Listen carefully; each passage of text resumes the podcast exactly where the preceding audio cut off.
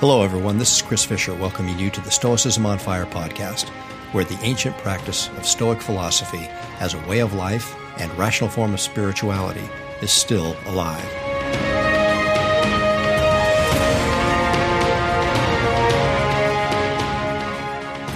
In last week's podcast, I shared with you my first experiences with the Stoic conception of the divine, the Stoic God, and how, as an atheist, I had a real difficult time understanding the Stoic God, primarily because I really didn't even want to see it. I didn't want to take a look at it. It was a trigger for me.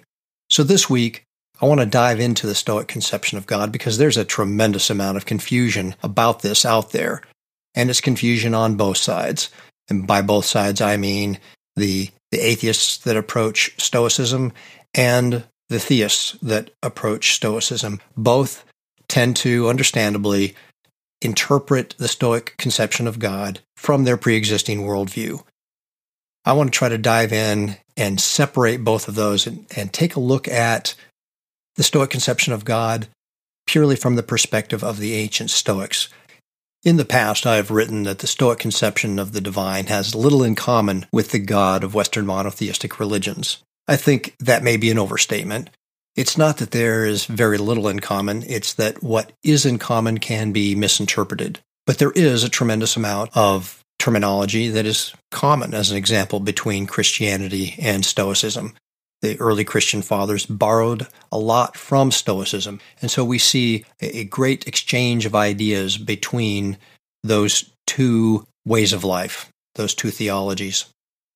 The Stoic God is an all pervasive, immanent, active force in the cosmos and is equivalent to and is often called nature in Stoicism.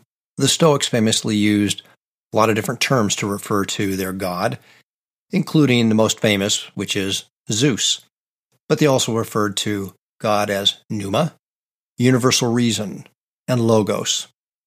One productive way to start a discussion about God is to come up with a list of things that Stoic God is not and that Stoic God is. So let's see if we can come up with such a list. In the column of what the Stoic God is not, we would include transcendent, supernatural, anthropomorphic, Aristotle's prime mover, and finally, something that the modern Stoics like to refer to the Stoic God as a metaphor. The Stoic God is certainly not simply a metaphor. So, what is the Stoic God? What would we put in the is list? We would put immanent, universal reason, logos, providential, creative fire, active principle, generative principle, which the ancient Stoics called spermatikos logos, world soul, breath, otherwise known as pneuma in Greek, Zeus, and world mind. The Stoics are most frequently considered pantheists by scholars of Stoicism. However, deist, theist, and panentheist qualities are found in the surviving writings. It's important to keep in mind that all of these labels are modern creations. Therefore, none applies perfectly. The God of Stoicism does not fit neatly into any modern box. Most importantly, people use these terms with slightly different meaning, so we must be careful and accurate when we anachronistically refer to the Stoics using a modern term like pantheism. As an example, I've encountered several pantheists online who claim to be both pantheists and atheists. Simply put, at best, this is an abuse of language. Our English word pantheism is derived from a combination of the Greek word pan, which means all, and theos, which means God. Therefore, pantheism means all is God. To declare oneself a pantheist and an atheist simultaneously may be a great conversation starter. However, if pressed, the individual making such a claim will necessarily have to redefine atheism to make themselves sensible. So, where does this modern redefinition of pantheism as a form of atheism come from? It comes from Richard Dawkins, the famous advocate of New Atheism. He once declared that pantheism is nothing more than, quote, sexed up atheism in his book, The God Delusion. Interestingly, it appears that the World Pantheist Movement agrees with Dawkins' assessment. On their website, you'll find the following passage Quote, Richard Dawkins, in his book The God Delusion, has described pantheism as, quote, sexed up atheism, end quote. That may seem flippant, but it is accurate. Of all religious or spiritual traditions, pantheism, the approach of Einstein, Hawking, and other scientists, is the only one that passes the muster of the world's most militant atheist. It might provide the world pantheist movement with some comfort making appeals to Dawkins and Einstein and Hawking, but at least in the case of Einstein, that claim is undercut by the fact that he vehemently denied being an atheist and was extremely critical of atheism on several occasions. Unfortunately, abusing terms like pantheism in this manner only adds confusion to discussions about an already difficult topic. I will leave this topic with a clear statement. If your definition of pantheism is open to atheism, then it does not apply to the theology of the ancient Stoics. Period. There is no credible evidence. The ancient Stoics entertained atheism. In fact, the overwhelming body of evidence points in the opposite direction. The ancient Stoic worldview was deeply religious. The ancient Stoics considered theology the culmination or crown jewel of Stoic physics. Therefore, to understand their conception of God, we need to have some grounding in their conception of being. This is called ontology. That is the study of what exists. In Stoic ontology, only bodies exist. A body, in Stoicism, is anything that can be acted upon or anything that acts. In common usage, the things that we can touch and feel would be the things that can be acted upon. In other words, physical objects. And we would consider physical laws such as gravity or the electromagnetic force as things which have the ability to act upon other objects. So we have all bodies being defined as that which has the ability to act and that which can be acted upon. But then we go to the next step, the next level of ontology, which is that all bodies in Stoicism are comprised of two principles, or arche, a passive principle and an active principle. The passive principle they referred to as undifferentiated matter. The active principle was pneuma, or God. So everything that exists in Stoicism, every body that exists in Stoicism, is comprised of a mixture of this passive principle, this undifferentiated matter, and pneuma, spirit or God, which infuses that matter, which permeates that matter, and actually differentiates it, brings it to life, if you will. And this brings us to another misunderstood term in Stoicism, and that is the term materialism.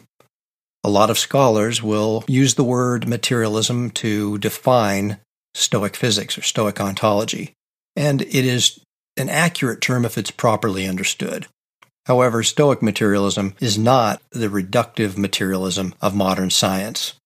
Instead, Stoic materialism infers that only bodies exist, and it might be more accurate to call it corporealism as opposed to materialism. Better yet, it would be best referred to as vitalism, because everything in Stoic ontology has an active principle within it. It has a vital force already inside that ontological entity, no matter how small it may be. All right, with that little bit of background, let's dive into the Stoic conception of God. The first and one of the most powerful passages we have that describes for us the Stoic conception of God, interestingly, comes from the very early Stoa, the second scholarch of the Stoa, Cleanthes, in his famous hymn to Zeus.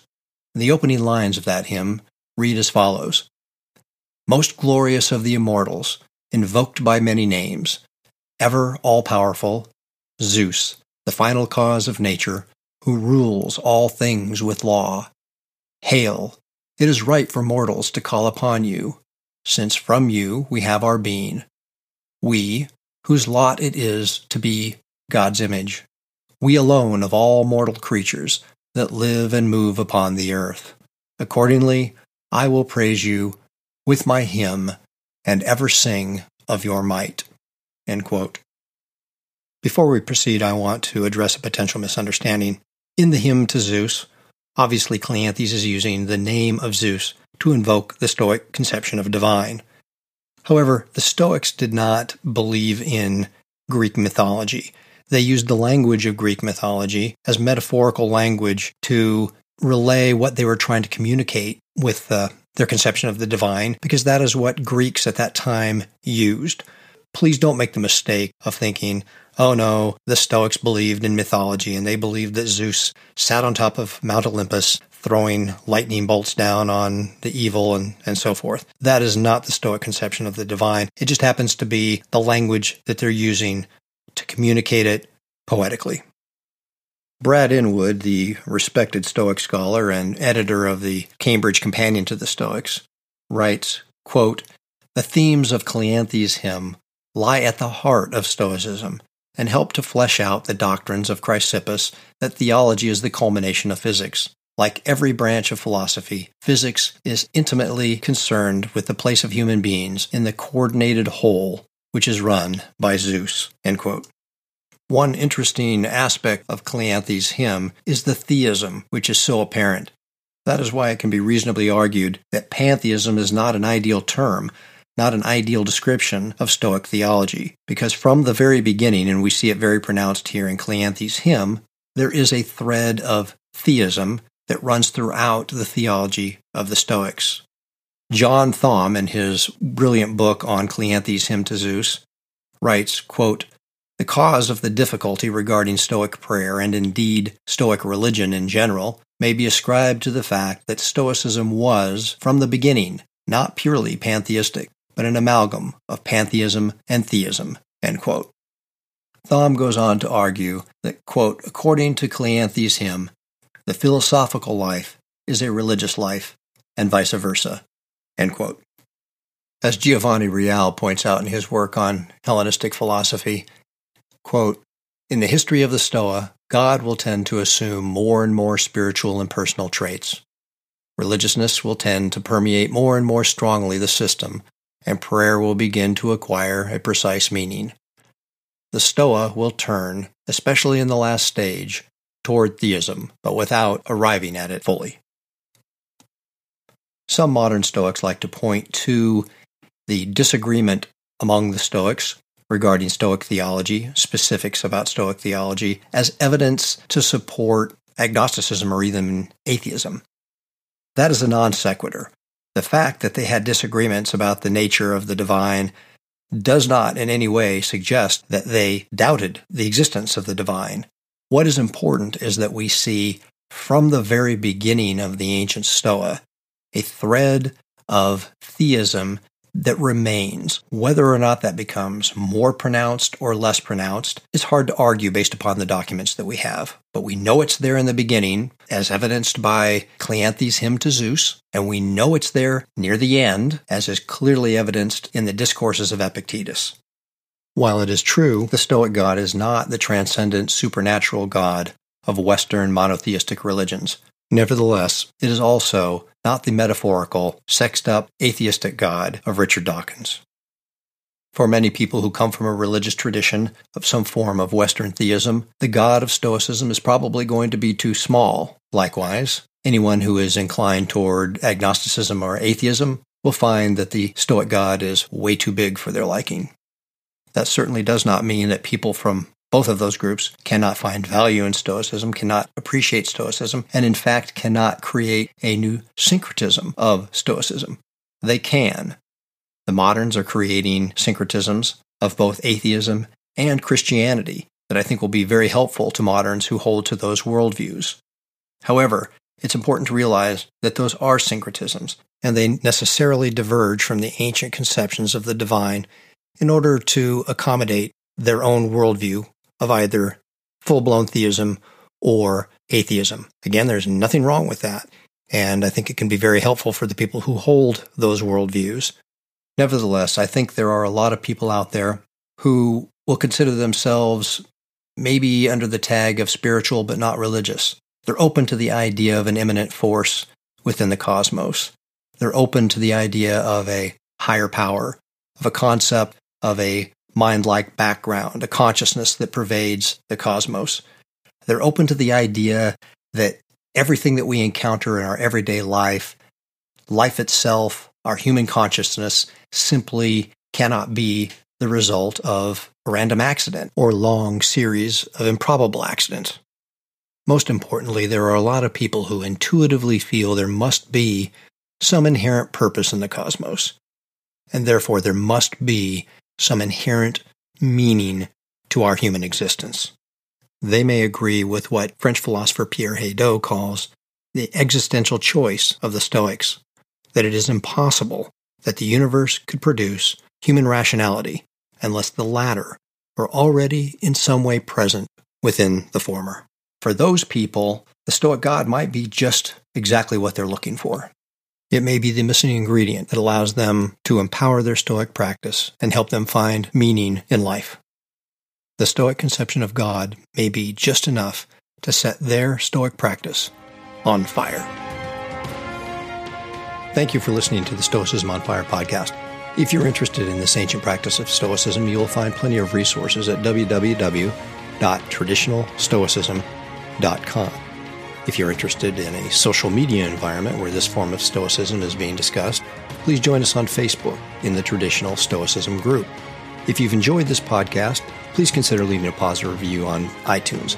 That helps other people find this podcast and get introduced to the ancient spiritual practice of the Stoics. If you have feedback for me or a great podcast idea, please send me an email at chris, that's C-H-R-I-S, at traditionalstoicism.com.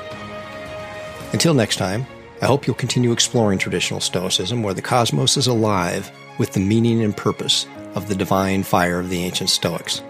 I wish you well and encourage you to keep your practice of Stoicism on fire.